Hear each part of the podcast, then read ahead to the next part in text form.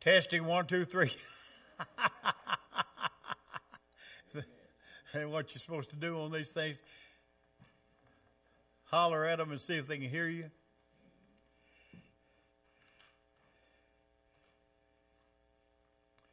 Well, I was sleeping this morning, and all of a sudden my bedroom door opened up, and I looked at my wife and I said, What? She said, You got to call Fulton Amonette. He's in Tennessee somewhere. Terry's sick. You've got the podium. And so here I am. Amen. Woke up this morning in a different world whatsoever. It's not the first time something like that's happened, but this is about as short a notice as I've ever had had happen. But I was taking a course at the college one time to get it on my transcript of DC electricity. And Bill Enfield was the instructor. John Baker was my boss. I was all, uh, I was automotive instructor, but I was going to take this class. And so I sitting on the right front seat. I mean, uh, with a podium here, I'd, I'd have been on that right front seat right over there. And I was sitting there one morning waiting for class to start. John Baker walked in. He said, Bill's had a heart attack. You've got the podium. And I had to get up out of my classroom seat and go take the podium and teach a course that I was going to take. But I had enough experience in automotive that I was able to do it. And I never did check my transcript to see if that's on my transcript that I got credit for the course that I took and taught at the same time, you know. So I, I don't know, I don't know whether it's on my transcript to this day or not. So uh, here I am again at the podium. By, you know, as Gomer used to say, surprise, surprise, you know. And so here we are. But I want to talk to you this morning. We're going to do quite a bit of scripture this morning, which is never wrong if you're in the pulpit to do scripture. And we were talking a while ago about some of the old time preachers. And uh, Dwight L. Moody and those guys, they preached in the power of the Holy Spirit. Billy Graham had an experience with the Holy Spirit. So did Dwight L. Moody. So did some of the others. I've got a copy of that famous sermon, Sinners in the Hands of an Angry God, by a guy named Wilbur Chapman. And this is the way he preached it. But they murmured in their tents and hearkened not to the voice of the Lord. Therefore he lived. That's how he preached that sermon, just like that, read it. But it was so powerful that the people in the pews were holding on to the backs of the pews and crying out to God for mercy. He described it as a sinner in the hands of an angry God is like being suspended over a pit of fire, suspended only by one strand of a spider web. And so I want to talk to you this morning about God's provision or protection, God's promise, and God's punishment. Three P's. A lot of preachers like to do that. And so I want to talk first about the provision. The provision. There's a lot of things in this country today. I think this is very applicable to the situation that we're in today. We need to look at God's provision. We need to look at His promise and we need to look at his punishment. So, what we've got here is provision. I want to go to the book of the Exodus. This is the finest examples that you will ever find of God's protection of his people. God's protection of his people. Go to chapter 8 of Exodus. We'll start there and we'll kind of go through some scripture here.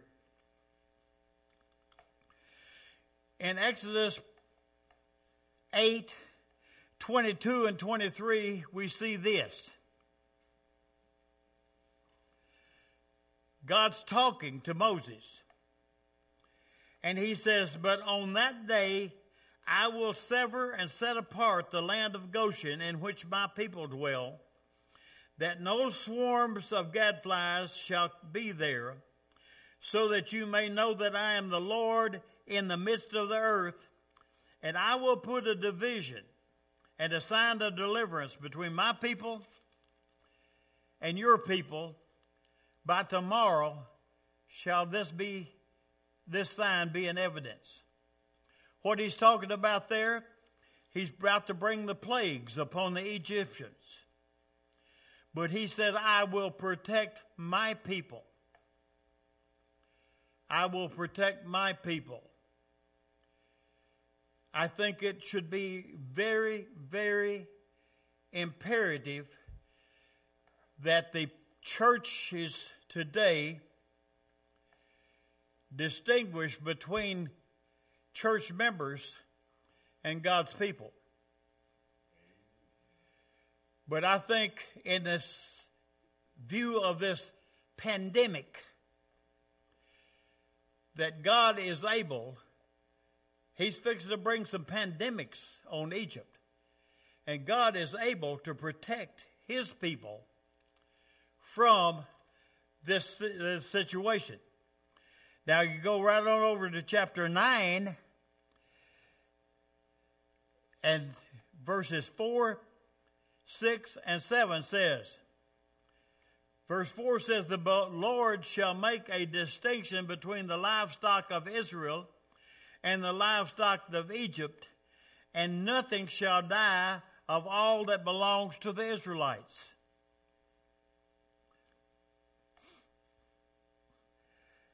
And so verse 6 says, And the Lord did that the next day, and all kinds of the livestock of Egypt died, but of the livestock of the Israelites, not one died.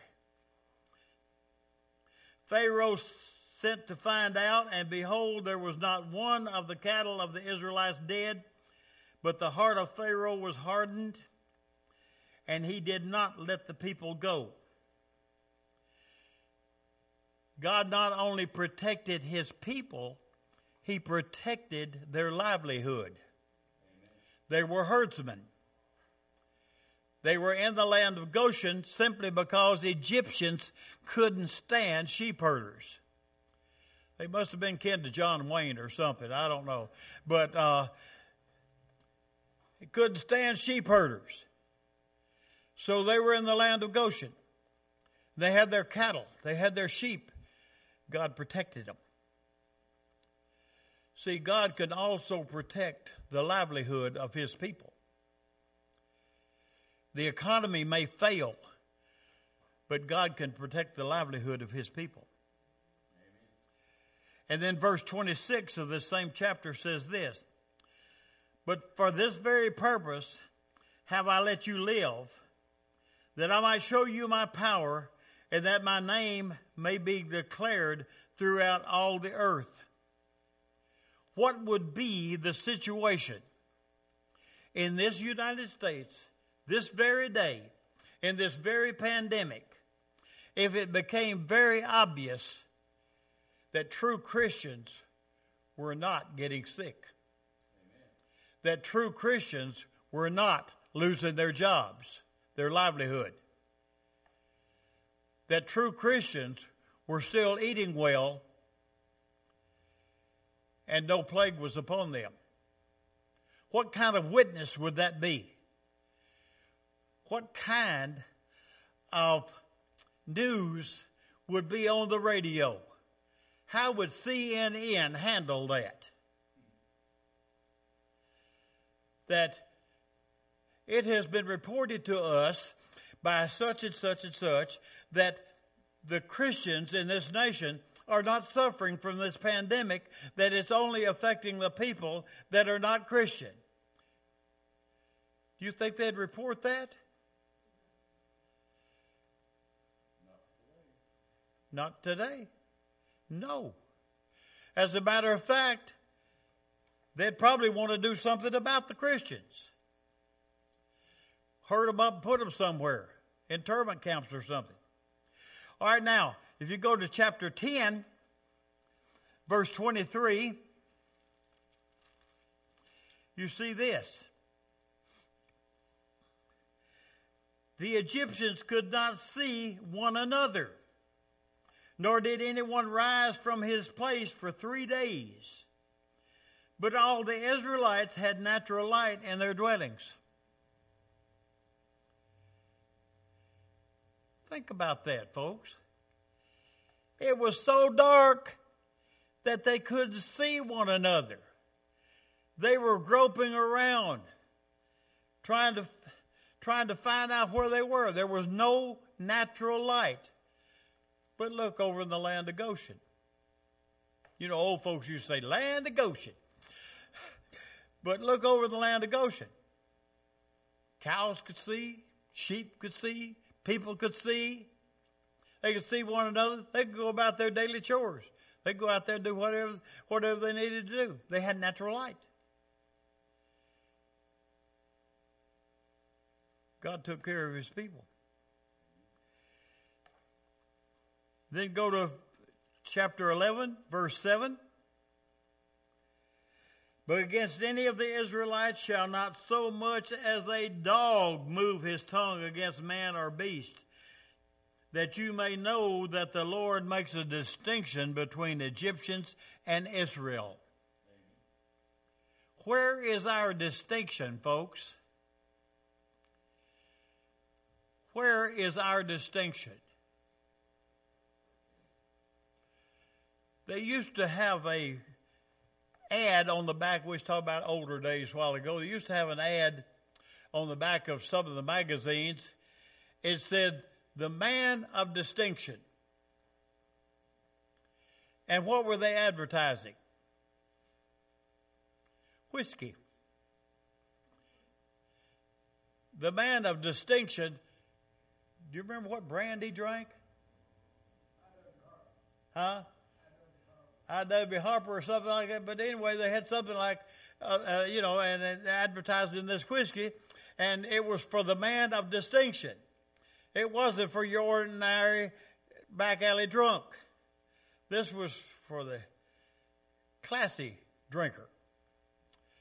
But see, the Lord makes a distinction, but where's our distinction? Where do we stand apart? Where do we say, Thus saith the Lord? Where's our pulpits today? Where are we standing today as a distinctive person, not advertising whiskey, but advertising the Lord Jesus Christ. Coming up on election. Are you going to vote this or are you going to vote this? Huh? Which one are you going to vote? You're going to vote one or the other. You're going to either vote this or you're going to vote this.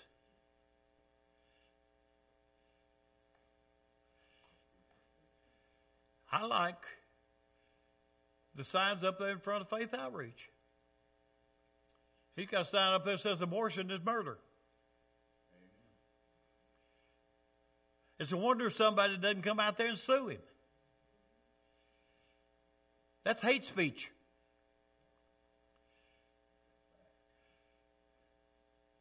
But Jim don't care nothing about that. They can, he, they can hate him if they want to. It don't bother Jim. Not, not a lot bothers Jim Harrison. But uh, So, and then they said, don't vote for abortion. I'm not being political when I tell you that a Democrat vote is a vote for abortion. No two ways about it. That's the way it stands. I'm not, I'm not preaching politics right now. I'm preaching the Word of God. The same vote is a vote for homosexuality, which God calls an abortion, uh, abomination. He, says it is an abomination. So, if you're going to vote your wallet, or are you going to vote the book? And that's not all of it. Socialism looks for a one world government. I spent my military career, quote, fighting against socialism. At the same time, my government was undermining me, going socialist. You saw the thing that I gave y'all the other day. But where does this all come from? Do you know anything about the plains of Shinar? The plains of Shinar, a bunch of people went out there after the flood, and God told them, said, scatter out and repopulate the earth. They got out there on the plains of Shinar and they said, lest we be scattered. What did God say, scattered? lest we be scattered. Let us make a name for ourselves. Let us build a ziggurat that will that we can worship the starry host of heaven. It's called the Tower of Babel. People all had one language, one mind,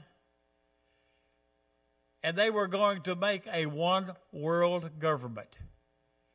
You hear that term any time here in recent times? Amen. A one world government? That's what you vote for when you vote socialist. You vote for a one world government.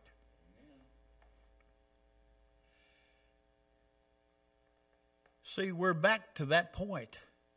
God said of those people, He said, lest we stir them up, lest we scatter them out, nothing that they can imagine will be impossible for them.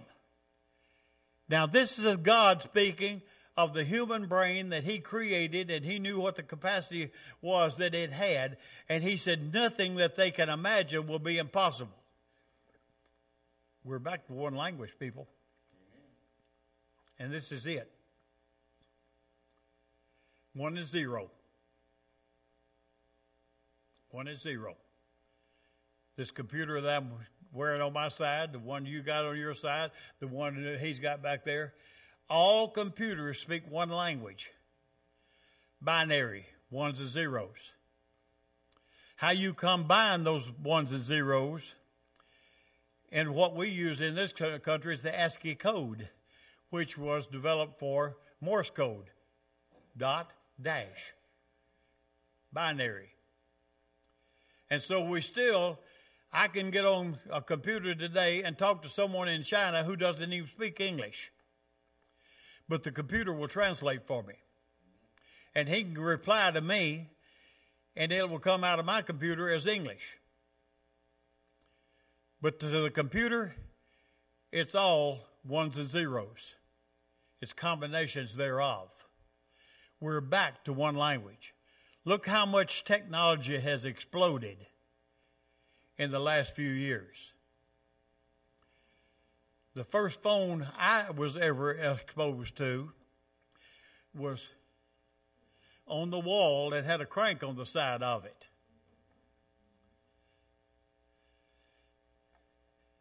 My aunt went to work for Bell in West Memphis, and her phone number was six nine nine. That's how many phones there. there was that many phones in West Memphis at that time that her phone number could be 699. Later on, they got more phones, so they put a suffix on it, and her phone number became 699R. And I don't know whether that stood for residential, and the others might have been B or something like that. I don't know. But anyway, she ended up retiring from that outfit years, years later. But that's how much technology has exploded just since when I was a kid. I lived on a railroad track.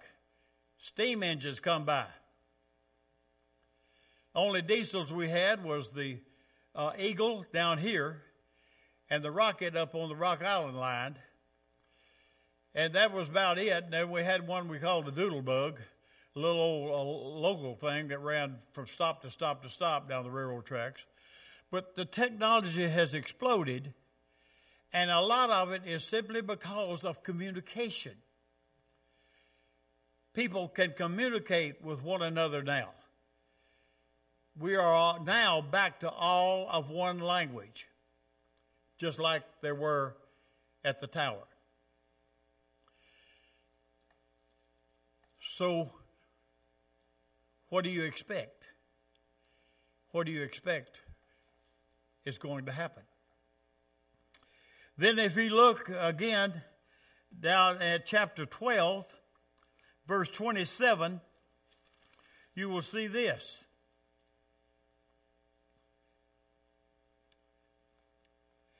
You shall say, It is the sacrifice of the Lord's Passover.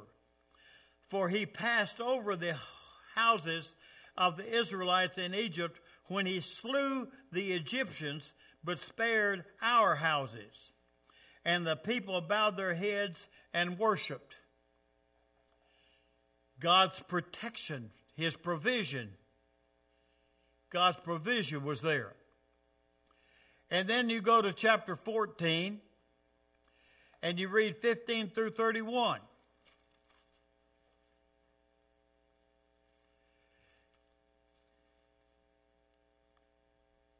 The Lord said to Moses, Why do you cry to me? Tell the people of Israel to go forward. Lift up your rod and stretch out your hand over the sea and divide it, and the Israelites shall go through, on dry ground through the midst of the sea. And behold, I will harden the hearts of the Egyptians, and they will go into the sea after them, and I will gain honor over Pharaoh and all his host, his chariots, his horsemen. The Egyptians shall know and realize that I am the Lord when I have gained honor and glory over Pharaoh, his chariots, his horsemen. And the angel of God who went before the host of Israel moved and went behind them. The pillar of the cloud went from before them and stood be- behind them, coming between the host of Egypt and the host of Israel. It was a cloud and darkness to the Egyptians, but it gave light by night to the Israelites, and the one host came not near the other all night. Then Moses stretched out his hand over the sea, and the Lord caused the sea to go back by a strong east wind all that night, and made the sea dry land, and the waters were divided. And the Israelites went into the midst of the sea on dry ground, the waters being a wall to them on their right and hand and on their left. The Egyptians pursued and went in after them into the midst of the sea, even all Pharaoh's horses, his chariots, his horsemen. And in the morning watch, the Lord, through the pillar of fire and cloud, looked down on the host of the Egyptians and discomfited them, and bound and clogged their chariot wheels, making them drive heavily. And the Egyptians said, Let us flee from the face of Israel, for the Lord fights for them against the Egyptians. The Lord said to Moses, Stretch out your hand over the sea, that the waters may come again upon the Egyptians, upon their chariots and horses. So Moses stretched forth his hand over the sea and the sea returned to its strength, normal flow. When the morning appeared, the Egyptians fled into it, and the Lord overthrew the Egyptians and shook them off into the midst of the sea. The waters returned and covered the chariots, the horses, and all the host of Pharaoh that pursued them. Not even one of them remained. But the Israelites walked on dry ground in the midst of the sea, the waters being a wall to them on their right and on their left Thus the Lord saved Israel that day from the hand of the Egyptians, and Israel saw the Egyptian dead upon the seashore. And Israel saw the great work which the Lord did against the Egyptians, people feared the Lord, trusted in the Lord, and to his servant Moses. So we see the provision. All of this in Exodus here, we see the provision and protection of the Lord over his people. Has God changed? God has not changed. Will God still protect his people? Will he still provide for his people? The question being is are we his people? Are we his people? Are we committed? We used that word back there a while ago, Steve. Are we committed to God? To stand for Him in His power, regardless of anything else that comes. What if this election goes the way that we don't really want it to go? What's going to happen? Are we going to are we going to fall down and cry and moan? No. We shall stand if we are God's people. We shall stand as God's people. And we will proclaim to the world that my God is my Savior. My God is my Lord. And my God will provide for me. He will prepare a table for me in the presence of my enemies. He will feed me by the mouth of ravens if necessary. Elijah out there in the boonies, where's he going to get any food? Ravens brought it to him. God can provide. Okay, let's look at the promise of God.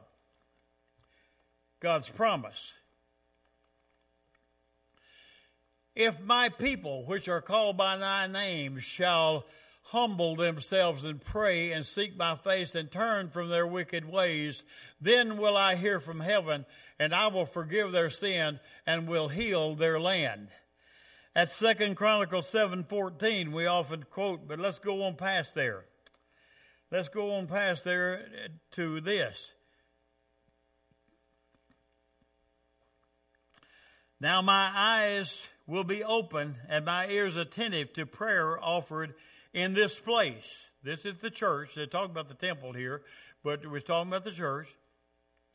For I have chosen and sanctified this house that my name may be here forever, and my eyes and my heart will be here perpetually. As for you, if you will walk before me as David your father walked to do all I have commanded you and observe my statutes and my ordinances, then I will establish the throne of your kingdom as I covenanted with David your father, saying, There shall not fail you a man to be a ruler in Israel. This was a promise made directly to the people of Israel. We often misuse this. We put it up there and we stop too soon when we say, This, if my people which are called by my name. But God has not changed. This does not mean that that's invalid for us. It just means that it was strictly applied to the house of Israel, to the temple. But does this mean we shouldn't honor it? No, it's in the book. It's in the book. So we still claim to God if we are the people who are called by his name, which is Christian, and we humble ourselves before God and pray to God and seek his face and turn from wicked ways. you say, well, we don't have any wicked. Oh. We don't have any wicked ways, do we? Not in this country. We don't have any wicked ways. We don't like babies, so we kill them.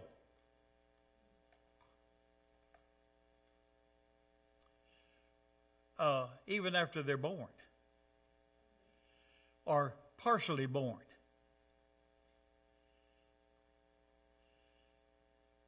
Stop and think about that. Uh, but go down here in South Phillips County, down around Elaine, and there's some bald headed birds down there. You know them white headed ones? Go down there and mess with one of their nests. Go down there and decide that you're going to have an eagle egg for breakfast.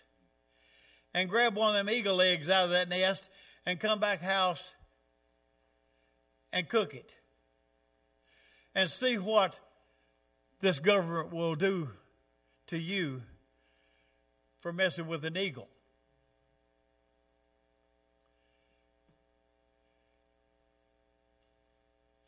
It's not no fun, is it?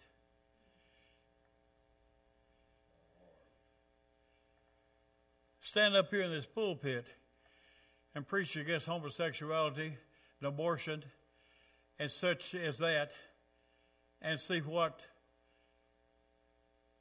it's called. Over in 1 Corinthians, there's a passage in there that says that lot, it names a lot of sins, but it says those that participate in homosexual behavior have no part of the kingdom of God if I read that to a homosexual, I can be charged with a hate crime for reading scripture to a person that I want to hear have hear the scripture. I could be charged with hate crime. So this second chronicles goes on. Look at verse 19 but oh that's a big word. But if you people turn away and forsake my statutes and my commandments which i have set before you and go and serve other gods and worship them we wouldn't do that in this country. We would not in this country turn away from God's statutes, would we? His commandments. Don't put them up on my wall. Don't put them up in my school.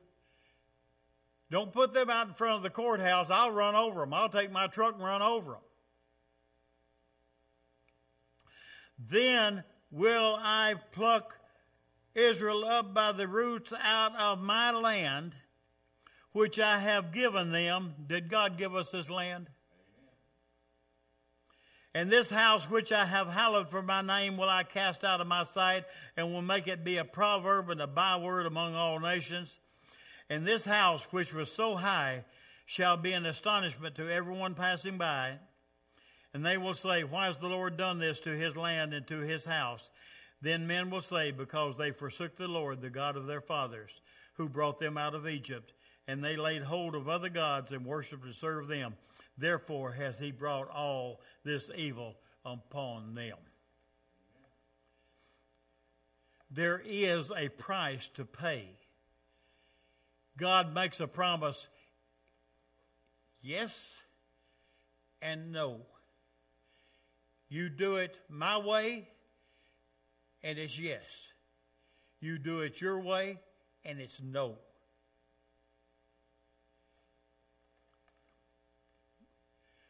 Let's look at the punishment. Psalm 106.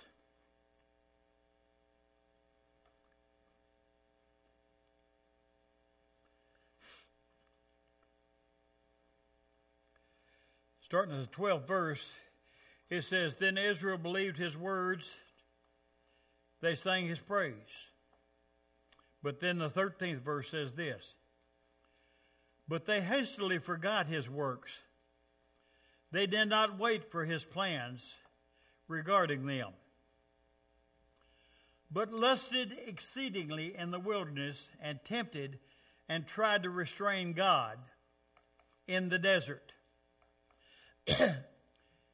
and he gave them their request, but sent leanness into their souls and thinned their numbers by disease and death. The uh, New International Standard says, but he sent a wasting disease among them.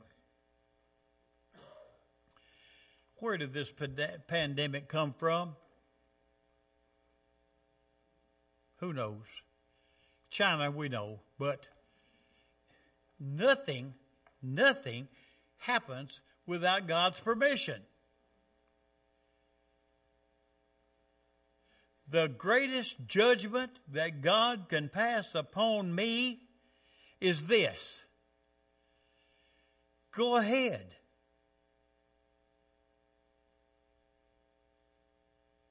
You want to do something? Go ahead. He told Israel, Go ahead. But see what you get.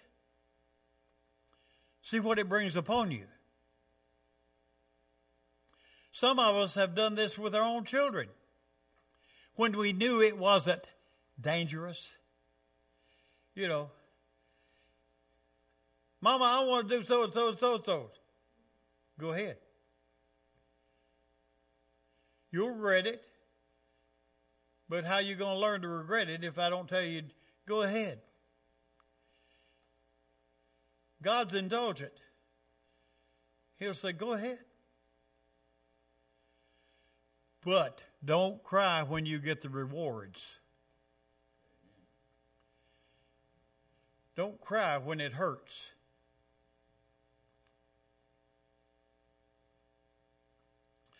My mother told me one time, old folks, country folks used to pick peppers, cayenne peppers. They'd hang them up to dry.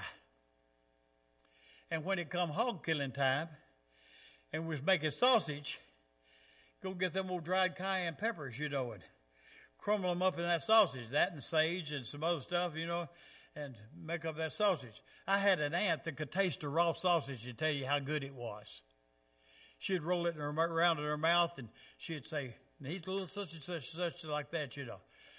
I wanted to hook a computer to that woman so bad I didn't know what to do.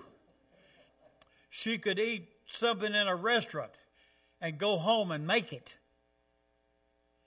She asked me one time when we moved back from California, I asked her, could I stay at her house for a few days till I found a place to live? Of course, she said yes.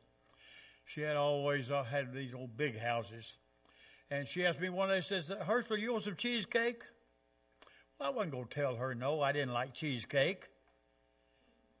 And so I said, yeah. I didn't know what I was asking for. She brought me a piece of cheesecake. It stood about that tall. And it was about that wide, a wedge of it. I could have ate the whole cheesecake. It was that good. And I thought I was just going to eat it because she wanted to give it to me, and I didn't want to hurt her feelings and everything, you know. But she was she was that good a cook, you know. But you see, you don't always know what's good for you and what's not, or what to ask for and what not to ask for. But God does. God knows. When God says, I'm going to give you something good, take it. Oh, I don't want that. Peter tried that one time, didn't he?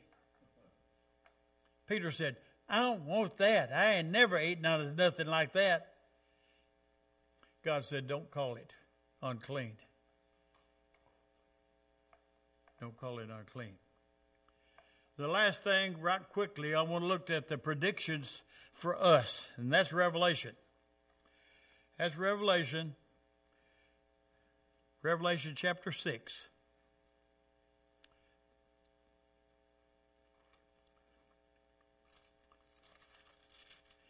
You say, well, what if we do this? We take God at His promise and we accept that God punishes us by disease and death. Where are we going to end up? Revelation 6 6 says this And I heard what seemed to be a voice from the midst of the four living creatures saying, A quart of wheat for a denarius that's a day's wages. Three quarts of barley for a denarius, but do not harm the oil and the wine. See, economic, economic recovery is promised for us. If we do what?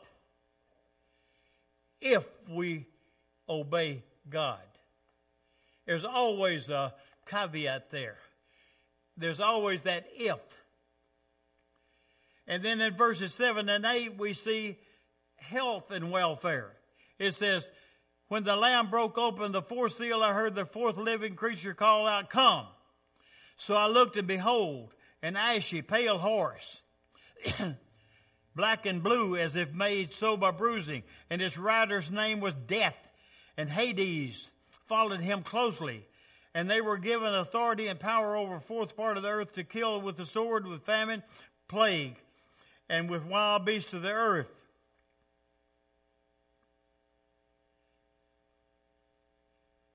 See, predictions for us, health and welfare, of the world. The world will go, be sick. The world will be dying. But where will we be?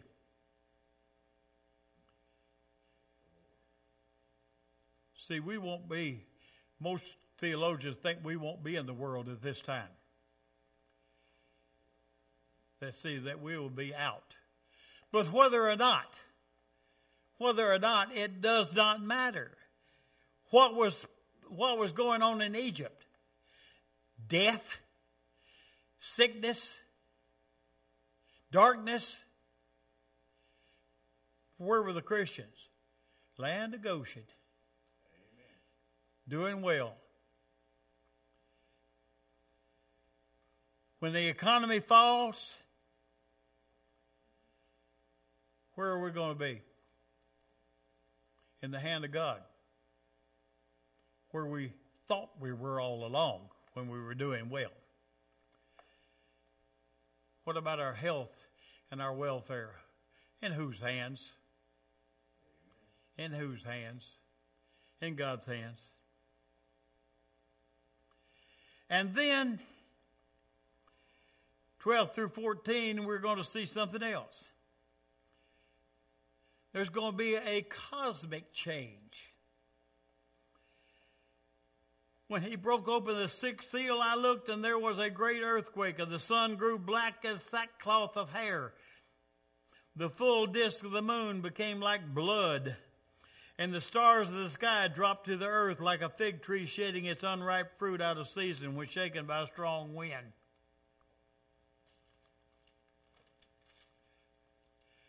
And the sky rolled up like a scroll and vanished, and every mountain and island was dislodged from its place. Then the kings of the earth, their noblemen, magnates, and the military chiefs, and wealthy and the strong, and everyone, slave or free, hid themselves in the caves and among the rocks of the mountains. And they called to the mountains and the rocks, Fall on us and hide us from the face of him who sits on the throne and from the indignation and wrath of the Lamb. For the great day of his wrath has come. Who is able to stand before it? Where are we going to be, folks? Where are we going to be? We're going to be standing with the Lamb, or we're going to be standing under his wrath?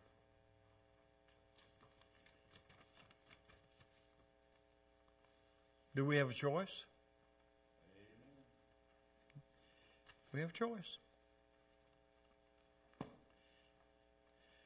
And Heavenly Father, we look forward to your salvation. We look forward to your protection, your deliverance, and your coming.